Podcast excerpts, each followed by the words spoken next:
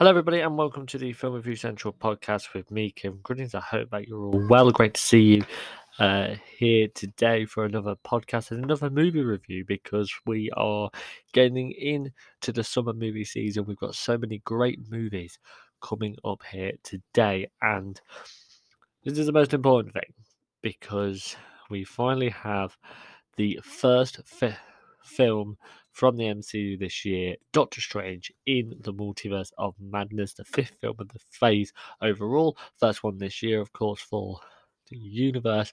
And this review is a non spoiler. I'm not going to go into any uh, big spoilers, but I am going to be doing a not. Uh, I'm going to be doing a spoiler filled review. Uh, so if you have seen the movie, you can see my thoughts about everything. Uh, no limit, but be- due to the fact that this is the opening weekend, I wanted to get the review out, but I wanted to make sure that people uh, knew that there are no spoilers and just going in with that idea of a movie. I know it always usually helps me, but uh, I might be doing that movie on my own, or I might be doing that with somebody else. So uh, stay tuned for that. That movie review is coming up, but the one you're listening to now is no spoilers involved in it.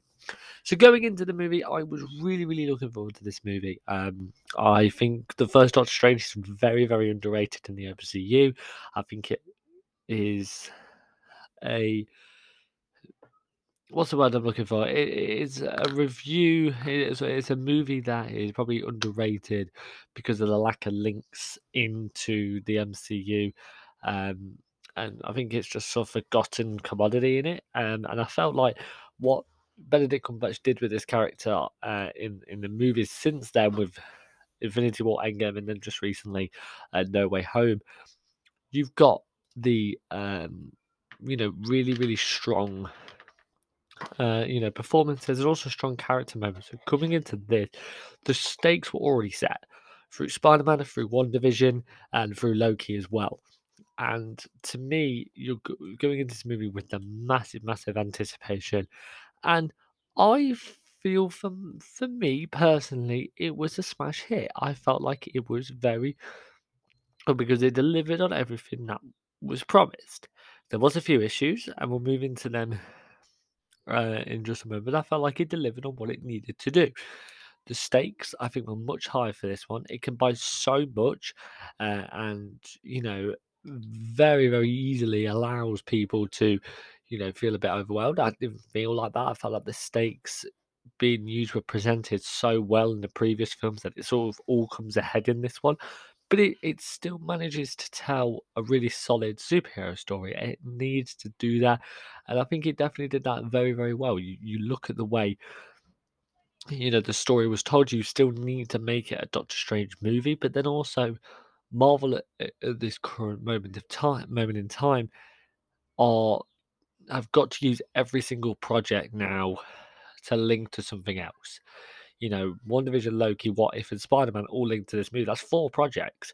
Um, Falcon and Winter Soldier, apparently we're getting a movie out of that. Moon Knight, apparently. Um, you know, it is, it's got to be showing up somewhere else. It might even feature in Blade or whatever. That's what I've read. That's what I've been told. But I think my, my point there is is that everything has to link in this one. They can't afford to do it because everybody's going to watch every single uh, MCU product and say, how is this linking to the bigger picture? And I think it does that really, really well. And I think the solid superhero story was there.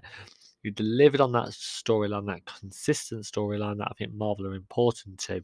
But I think if you look at this individually, I think it does really, really well. For me, obviously Sam Raimi's returned into superhero movies. Uh, it was his first uh, directorial feature in nine years, but obviously he's very, very well known to doing the original three uh, Spider-Man movies. And to me, he, he's definitely changed as a director. They were in the early 2000s, and I felt like he didn't really bring into it, but very much brought in the horror horror elements he's seen. The past two projects this year of the MCU, Moon Knight and this, for me has put so many different elements and made these films mature. I think it, that could affect certain people because you know the the kids, you know, young kids who are growing up with these movies who love Ant Man or Spider Man, they're a completely different commodity because you're not going to bring your kids to go and see this movie due to the horror elements. They're not going to like them. They're, they're going to want to see some lovable things, you know, some happy things like you see in Ant Man and Spider Man. So people have to embrace that as different. In Moon Knight, they they had a lot of, of a mature tone. This one, I think, was the horror elements. It makes this a bit more of a, a mature MCU movie. But and also it sort of gives puts the comedic tones on the back burner. I didn't think it was particularly that smash hit in a, in a comedic sense. I think Wong's a great character, and I think he does deliver on majority of them. His relationship with Doctor Strange, I think, has worked so well.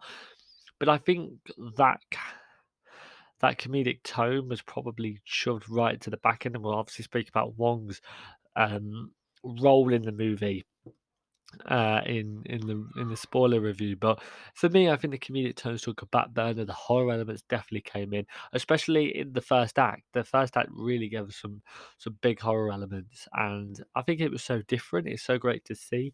But I think people now have to truly embrace the direction in which MCU are going. Are they going to do all of them kid? friendly movies. I think we will. I think obviously we're seeing with the Guardians stuff, you're gonna get fun and interesting with that. But in in terms of a of a film which with a character that is that has horror elements in the comics, it really really embraces that.